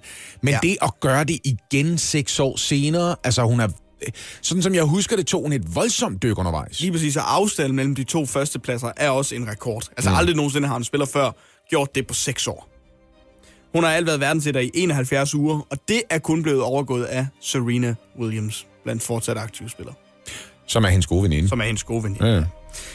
Gennem flere år har øh, Wozniacki ligget i top 10 over øh, kvindelige atleter med de største indtjening. Forbes laver hvert år listen, som kombinerer præmiepenge med øvrige indtjening. Og øvrige indtjening, det har sgu nok battet lidt mere end den der lille kvart milliard, ja. hun har vundet. For eksempel altså sponsorater, ikke? På den mm. liste var Wozniacki nummer 6 med 23,6 millioner kroner i præmiepenge og mere end dobbelte i de øvrige indtægter. Men hvis du kan gange det op sådan bare mm. generelt, så har hun altså igennem sin karriere samtidig omsat sit sportstalent til at tjene et sted mellem 6 og 700 millioner kroner. Ja.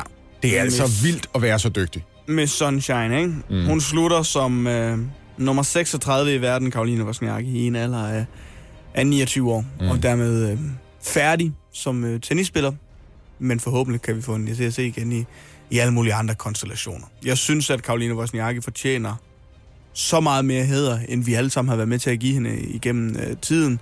Fordi som vi selv siger, isoleret set alle hendes præstationer, alt det, hun har opnået på en tennisbane, mm. er hamrende flot. Det var en følelsesberørt Bosniaki, som reagerede på sit nederlag. Umiddelbart efter kampen, der svarede hun sådan her.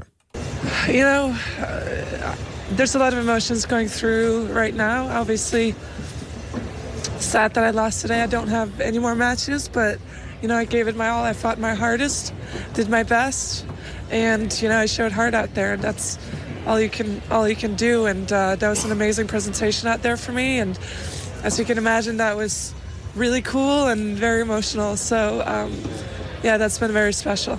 You said I was pulling for myself. I was, you know, obviously I wanted to win today, uh, but it wasn't to be. Thank you. It wasn't to be, and uh, it is what it is. I gave it my all, and uh, that's all I could have asked for. Ja, altså man kan sige, uh, Hvem vil ikke hæppe på sig selv i den situation, som ja, i den grad. Ja. For femte år i træklasse, så mister vi herhjemme på, in, på indekset over, hvor korrupt den offentlige sektor opfattes at være. Og ikke desto mindre, så topper Danmark alligevel igen i år listen som det mindst korrupte land i verden. Det viser antikorruptionsbevægelsen Transparency Internationals årlige undersøgelse af korruption i 180 lande. Og nu er vi så heldige, at vi kan sige godmorgen til Natasha Lind Felix. Du er formand hos Transparency International Danmark. Godmorgen, Natasha Lind Felix. Godmorgen. Vi er nummer et igen. Hvordan kan det være? Jamen altså, øh, det er der flere forskellige svar på, men øh, først og fremmest, så skal vi jo huske at glæde os over, at vi bor i et land, hvor det trods alt hører til sjældenhederne, at vi bliver udsat for korruption. Vi skal ikke bestikke vores læge for at få lov til at se ham. Vi skal ikke bestikke vores øh, børns lærer for at give dem en god karakter. Så på den måde er vi jo ikke plaget. Og på den anden side, så når der kommer sager frem, som netop dem, vi så alt for mange af sidste år, også i den offentlige sektor, om svindel og magtmisbrug og vendetjenester og nepotisme, jamen så er det heldigvis stadig breaking news og bliver taget meget alvorligt. Dermed ikke sagt, at vi ikke også skal bekymre os, fordi Danmark mister altså konsekvent point, og nu er vi for femte år i træk droslet ned. Og alligevel så topper vi listen. Altså skyldes det simpelthen bare, at det åbenbart er endnu værre i resten af verden, end det har været øh, for for eksempel 10 år siden? Ja, men det triste er jo i virkeligheden, at det er en global tendens. Altså over to tredjedele af de lande, vi, vi har med på listen, 180 lande, er faktisk alle sammen enten gået i stå eller faldet. Øh, så på den måde er der jo en, en rigtig kedelig tendens til, at, øh, at vi ikke i hvert fald er i gang med at vinde kampen mod korruption globalt. Natasha Lane Felix, udover at sige, at vi er nummer et og synge hu hej for det, hvad kan vi så som, som, som land bruge den her undersøgelse til at sige, hey, vi er overhovedet ikke korrupte herhjemme? Jamen, det er jo en førerposition, vi godt kan lide at have. Vi kan jo godt lide, at verden kigger til os og siger, jamen, ej, øh, getting to Denmark taler man om. Hvordan, hvordan bliver man ukorrupt? Jeg har også talt med journalister fra hele verden i går, som ringer for at spørge, hvordan gør I? Øh, og det skal vi værne om. Og en af de ting, vi kunne starte med at tage fat i, det er, at undersøgelsen i år viser en tæt sammenhæng mellem en dårlig placering på listen og uigennemsigtighed omkring de penge, der er i politik. Og i Danmark er det faktisk desværre sådan, at vi har meget ringe gennemsigtighed omkring, hvad det er for nogle private interesser, der støtter vores politiske partier. Og det er en skidt, øh, det er en skidt ting. Det skal vi gøre noget ved. Nu nævner du, at vi topper listen, på trods af, at vi altså øh, for, hvad er det, femte år i træk, taber point. Øhm, hvad kan vi gøre for at modvirke den udvikling? Hvad er det, der gør, at vi øh, taber point i jeres opgørelse? Altså, øh, ud, altså, opgørelsen er jo en sammensætning af en hel masse datasæt undersøgelser lavet af eksperter, så det er jo ikke en, vi i Transparency International sætter os ned og, og vurderer, hvem synes vi, der skal være. Men nogle af de elementer, vi ved, der påvirker listen, jamen det er det her med, hvordan bliver sager håndteret, når de så kommer frem. Og så er det så i år blevet helt tydeligt, at det her omkring penge og interesser i politik er enormt vigtigt, så at man har gennemsigtighed, og man kan se magten i kort kortene hos de folkevalgte. Det er enormt vigtigt, så der forestiller jeg mig egentlig, at vi kunne starte i Danmark, fordi det er også et punkt, hvor vi får international og national kritik igen og igen. Trapper vaskes op fra, så øh, lad os starte der. Er det, er det offentlighedsloven, vi snakker om her? Det er parti- reglerne for privat partistøtte. Det er regler omkring lobbyisme. Altså, vi ved faktisk ikke noget om lobbyisme i Danmark. Øh, Vi har ingen lobbyregistre, og så er det også sådan noget som offentlighedsloven, der giver mulighed for indsigt i, hvordan magten forvaltes. Natasha Lind Phoenix, enkeltsager indgår ikke i den her opgørelse her. Hvorfor gør den ikke det? Jeg tænker, der har jo også været nogle sager i 2019, vi taler forsvars- og ejendomsstyrelse osv. Hvordan kan det være, at enkeltsager ikke indgår i den her opgørelse? Jamen, opgørelsen er jo øh, baseret, som sagt, på 13 datakilder. De otte af dem øh, har også med Danmark at gøre, og de kigger på alle mulige elementer i forhold til integritet og forsvar mod korruption. Og derfor så er det ikke påvirkeligt for enkelt sager, om man falder op og ned. Og i øvrigt så er det faktisk sådan, at man kan forestille sig, at vi havde en rigtig, rigtig græld sag, men som blev håndteret meget, meget stærkt. Så er der faktisk eksempler på lande, der er steget i point af den grund, fordi det er, en, af- det er nok et udtryk for, at der vil altid være korruption, og, og det er lige så vigtigt at have øh, ligesom systemerne parat til at håndtere det, når det så sker. Så vi klarer os rigtig godt, men vi kunne klare os bedre, blandt andet ved at have fokus på partistøtte og offentlighed omkring det, og øh, på lobbyisme inden for politik. Det er vel konklusionen i det hele taget. Det er fu- fuldstændig korrekt, ja. Tusind tak skal du have, Natasha Lind Felix, altså formand for Transparency International Danmark. Oliver, det du tænker på, det er nu, du gør det. Du okay. gør det ikke senere. Så tænker jeg på, om du kan fortælle mig, hvad foregår der med rigsretssagen? Først og fremmest. Det vil jeg godt tænke mig at svare på. Altså i USA, den der impeachment-procedure, som minder så meget som noget kan om en rigsretssag i Danmark. Der er jo det, Det ved kan man at også det er jo, kalde det, ja. Det er jo ikke en straight rigsretssag i den forstand. Det er ikke en domstol, der tager stilling til, om en præsident skal fjernes øh, fra sit embede. Det er... Øh, det er andre politikere, som udspørger ham og i sidste ende stemmer om det. Og der altså er problemet, at blandt de 100 senatorer, der er der jo 53 republikanere, så sandsynligheden for, at det her det ender med, at Trump han bliver fjernet fra sit embede, er omtrent 0, vurderer alle politiske analytikere. Okay. Øhm, hvad, jamen, hvad kommer der så til at ske lige for øjeblikket? Jamen, der er ikke rigtig nogen, der med sikkerhed ved, hvordan det her det kommer til at udvikle sig, fordi det er jo mere et spørgsmål, om man kan smide nogle pletter på hans hvide, hvide jakke, Donald Trump, ikke? Mm-hmm. Og egentlig er der ikke sket så vanvittigt meget endnu. At der er blevet procederet en lille smule. Øhm, han nægter jo selv at stille op. Så der er det problem, at Trump har ikke tænkt sig at dukke op og lade sig afhøre. Så det gør hans advokat bare for ham? Eller? han har bare besluttet sig for, det gider jeg, ikke? Og hvad har jeg tænkt jer at gøre ved det? Det kan I heller ikke gøre noget ved, jeg er flertal. Okay, så der sker ikke rigtig noget med den sag der? Nej, ikke rigtigt. Ikke lige for øjeblikket, vel? Så har jeg et andet spørgsmål. Mhm. Mm-hmm. Hvorfor er Hillary Clinton ude med riven efter Feel the Burn Bernie Sanders, som vi de begge to demokrater, hun vandt over Bernie Sanders forrige gang, der var præsidentvalg, og blev altså demokraternes repræsentant. Hvorfor bakker hun ikke op omkring Bernie Sanders? I en ny dokumentar fra den amerikanske streamingtjeneste Hulu, der bliver hun spurgt, mener du stadig, hvad du mente i 2016? Og hvad var det, hun mente i 2016? Hun havde nogle ret barske ord om Bernie Sanders dengang. Hun sagde lige ud, der er ikke nogen, der kan lide ham. Der er ikke nogen, der har lyst til at arbejde sammen med ham. Han har ikke fået udrettet noget som helst overhovedet. Han har været en karrierepolitiker. Det er alt sammen øh, noget pis, og øh, jeg synes faktisk, det er rigtig pinligt, at folk de er blevet, øh, øh, blevet narret af det her. Nu oversætter jeg lige en lille smule løsligt, ikke? Ja. Så blev hun spurgt i forbindelse med den her dokumentarfilm, som er altså blevet lavet i slutningen af 2019 og har premiere nu på streamingtjenesten Hulu. Så blev hun spurgt, er det en vurdering, du står ved i dag? Så siger hun, ja, ja det mener jeg stadigvæk. Og så har hun været nødt til sidenhen at sige, men det væsentligste for demokraterne, det er at slå Donald Trump, så jeg kommer til at støtte den kandidat, vi stiller op med, uanset hvem det bliver. Underforstået, hvis det bliver Bernie Sanders, så kommer hun også til at støtte ham. Okay. Men hvad er det værd, når hun har været ude og skælde ud på ham? Men det har jo noget at gøre med, at duellen mellem de to, dengang det kom til, hvem skulle være den demokratiske kandidat i 2016, den var ret barsk undervejs. Det er typisk, hvad der sker. Der sker det, at selv inden for et parti, der er man ligesom nødt til at sørge for at slå de andre kandidater også, og så bliver der altså øh, bokset uden handsker. Men og er Bernie der- Sanders sagde for eksempel under en af de, øh, debatterne blandt de håbefulde øh, demokratiske politikere, der gerne ville stille op til præsidentvalget, så sagde han undervejs for eksempel, I kan ikke stole på, at den her kvinde, hun har tænkt sig for alvor at forandre det politiske system, for hun er et produkt af det politiske system. Her er det, altså det er ham, der siger om, om hende, hun er karrierepolitiker. Hun er en del af etablissementet. Okay. Jeg er den, der er interesseret i at ryste hele posen. Jeg er ham, der har tænkt mig at sparke til træet og se, hvilke pærer, der falder ned. Men har det her betydet noget for Bernie Sanders overhovedet? Altså, at- hun går ud og siger det her? Altså, han er irriteret. Det kan man godt mærke på ham, men når han bliver adspurgt, så siger han, det eneste, der interesserer mig for øjeblikket, det er rigsretssagen. Og så bliver han spurgt, hvordan kan det være, at hun siger det her om dig i dag, og i øvrigt også negligerer han støtter de borgere, som godt kan lide ham, der bliver affærdiget som Bernie Bros. Det er sådan Ah. lidt nedladende udtryk brugt af for eksempel støtter af Hillary Clinton og under den nuværende kampagne Elizabeth Warren, ikke? Jo. Øh, og så sagde han, det ved jeg ikke, det må du spørge hende om. Så, de, så han, inden for de sidste to uger har Bernie Sanders både været uvenner med Elizabeth Warren og Hillary Clinton. så tror jeg også, der er det ved det, at en af de andre kandidater, som sandsynligvis trækker sig fra ræset forholdsvis snart, fordi hun har ikke særlig meget støtte, hun hedder Tulsi Gabbard.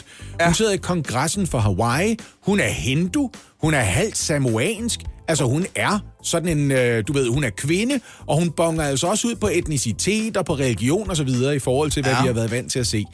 Nå, hendes øh, politiske platform, den ligner Bernie Sanders ret meget. Og hun er samtidig blevet mellem linjerne kaldt for et aktiv for den russiske efterretningstjeneste af Hillary Clinton. Stærkt. Ja. Sådan der. Så Hun- hun Sanders har også lige været inde og alliere sig med Tulsi Gabbard her. Så hun kan overhovedet ikke lade nederlaget i 2016 lægge Hillary Clinton på nogen som helst måde. Hun skal ud og hamre ned på de andre demokrater.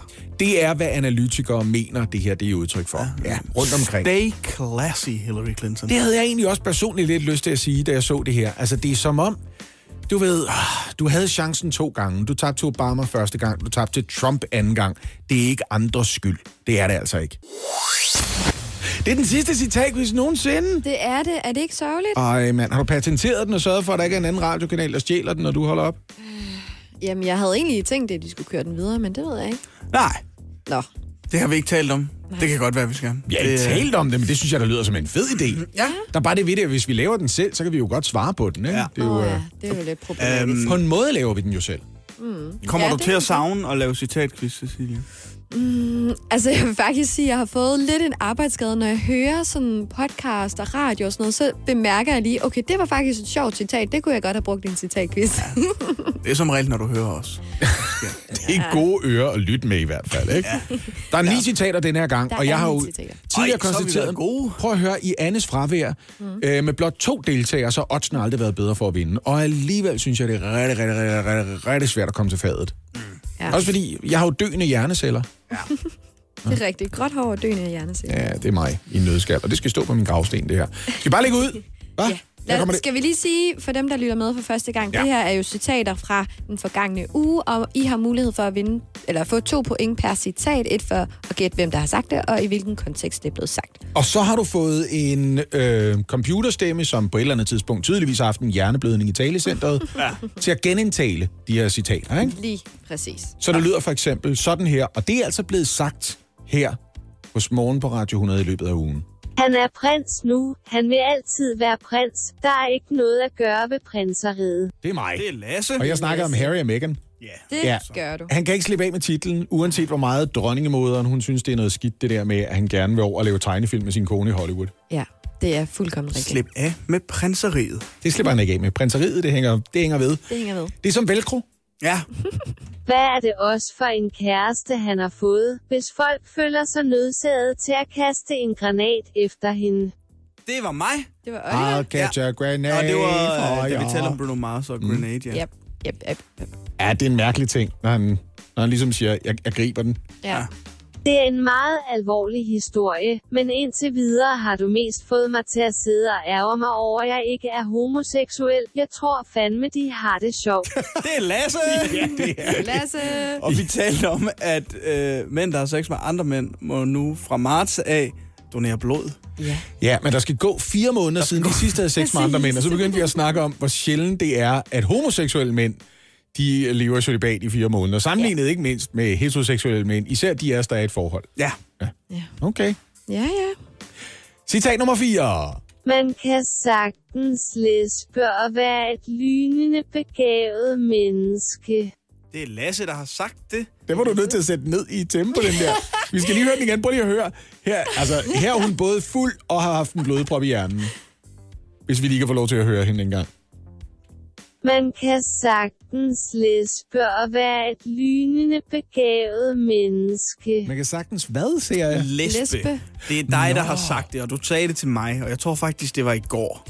Det er fordi, hver Fordi gang du skal lyde dum, så læsper du. Så begynder jeg at snakke Det er, for her. det er også fordi, jeg er en idiot, jo. Jeg synes, jeg er rigtig dum, jo. Ja.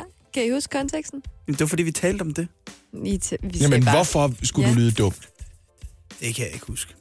Nej. Var det, var det lige op til, du skulle på, Cecilie? Nej, det var lige efter, jeg var på, sjov nok. Nå, det var fordi, vi skulle sige farvel. Ja. Det her, det her, det er Oliver, som prøver det bedste, han har lært, og sørger for, at du ikke kommer til at savne os. Du ved, ligesom... Jeg hvad kommer hed til at savne Cecilie. Søren Kierkegaard gjorde det samme med, hvad hed hun? Hed hun Regine, eller hvad fanden hed hun? Der var en eller anden, hvor han ligesom begyndte at opføre sig som et røvhul, ikke? Nå. Lidt ligesom man savner fodsved. Nej, Wow, det savner man jo ikke. Citat nummer 5. Ja, det her det er lad den mest kaotiske quiz nogensinde. Jeg, jeg glæder mig mere end nogen til Anne kommer tilbage og holder dig i korte tøjler. Ja. Okay? Det kan godt være, du er dårlig til at disse andre, men du er god til at disse dig selv. Det er mig, der har sagt det. Ja. Til dig, Lasse. Ja. Bop, bop, bop, bop. Øh... Men hvorfor er jeg dårlig til at disse andre, men god til at disse mig selv?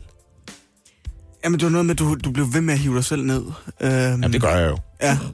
Hvad i alverden talte vi om der? Ja. Det var i starten af ugen, kan Ja, det var i mandags. Vi kan ikke, vi kan ikke. Nej, det var uh, Tro det eller lad være quiz. Nå, Ja. Hvor Som Lasse handlede jo om- så vandt, men ja, alligevel dissede sig selv. ja. Jeg ved, jeg ved heller ikke, hvad det er. Nej, jeg skal hurtigt videre. Jeg er jo åbenlyst en idiot, når jeg kan finde på at gøre den slags. ja. Hele Hollywood er på den anden ende, for de håber virkelig, at det her par finder sammen igen, for netop at vise, at ulykkelig kærlighed altid vinder. Det er dig, Cecilie. Det er dig, Cecilie. Det er dig, Cecilie. Det, er, jo, øh, øh, øh, det, det handlede om øh, ja, Jenny, Jenny Brad. Brady, Bradyston. øh, Jennifer. Er det det, man kalder dem? Jennifer. Brad Pitt og Jennifer Aniston. Okay, ja. Mm-hmm. Ja. Ja, at Oh. oh. man nu kan odds på, at de finder sammen. i 2020. Ulykkelig kærlighed altid vinder. Vi var nødt til at fortælle dig, at det var virkelig dårlige odds, der blev til. Virkelig Ja. dårlige odds. Du skal ikke spille på det. På papiret er det en nem kamp, men så er det sgu godt, de ikke spiller på papir, du. det er mig. Ja. Lispede du, mens du sagde det? Nej, det tror jeg sgu ikke, jeg gjorde du. Vi talte om øh, tennis. Øh, Karoline Wozniacki, der skulle øh, spille imod hende, som hun tabte i dag, faktisk. Ja. Ja. Det var det. Onja Bør, og så siger du på papiret en nem kamp. Nej, det var det ikke. Det var en benhård kamp. Ja, så sagde jeg, så er det godt, det ikke blev spillet på papir. Ikke? Hun tabte Så det var jo ikke sæt. nemt. Nej. Ærgerligt. Nå. Karrieren er slut, og hun får mere travlt end nogensinde. Altså siger de andre øh, tennisstjerner, som har lagt karrieren bag sig. De siger, Ja. prøv at høre, det er først, når du stopper, du for alvor får travlt. Med hvad? Det har jeg ikke lige spurgt dem om. Jamen, det er jo fordi, øh, prøv at høre, nu er hun jo en legende lige pludselig. Ja, det er Nu skal hun jo ud og repræsentere. Nu kan hun ikke bare lave sådan noget med, det har jeg ikke tid til, jeg skal spille øh, turnering i træne. eller sådan noget. Vel? Nej, jeg skal træne, det kan hun ikke slippe afsted med. Vi tager imod blod fra mænd, der dyrker sex med mænd, så længe de ikke dyrker sex med mænd. Det var mig. Det var da vi snakkede om det der med, at homoseksuel må blive bloddonorer. Lige præcis. Mm. Så Det det var- sidste. Det var det eneste vilkår. Man skal vente fire måneder. Ja. Åh, oh, ej, skal vi lige dvæle et øjeblik ved det her? Aller, aller sidste citat. Jeg håber, det er godt, at jeg har valgt. Her kommer det. Nå, skal vi have det? Ja. dig til i næste uge, hvor jeg har en undersøgelse med, der viser, at man kan få lange løg af ting, der er kedelige. Det var Oliver i dag. Nej, det. Det var fordi, jeg kom til at fortælle om det der med, at man har fundet ud af, at stress rent faktisk kan gøre, at man får gråt eller hvidt hår. Og det synes du er meget kedeligt, fordi A, du er ikke stresset, B, du regner med, at der går 20 år, før det første grå hår viser sig. Ikke? Det er rigtigt. Mm. Ja. Ej, hvor er du? Du er så aktuel! Jeg er totalt aktuel, up to date. Det er for en time siden, vi sagde det der. Var det flot? Ja, tak, tak, tak, tak. Er I klar til at høre øh, stillingen? Det endelige resultat. Ja, jeg tror, Lasse har vundet. Det kunne faktisk ikke være smukkere, fordi det er faktisk blevet uafgjort. Ej, Så I får begge to en guldkamel. Så der er ingen Fuldt vinder. fortjent. I modsætning til for eksempel, når man ser en fodboldkamp, så føles det som et godt resultat, ja. når det ender uafgjort ja. i citatquizzen, ikke? Det er rigtigt.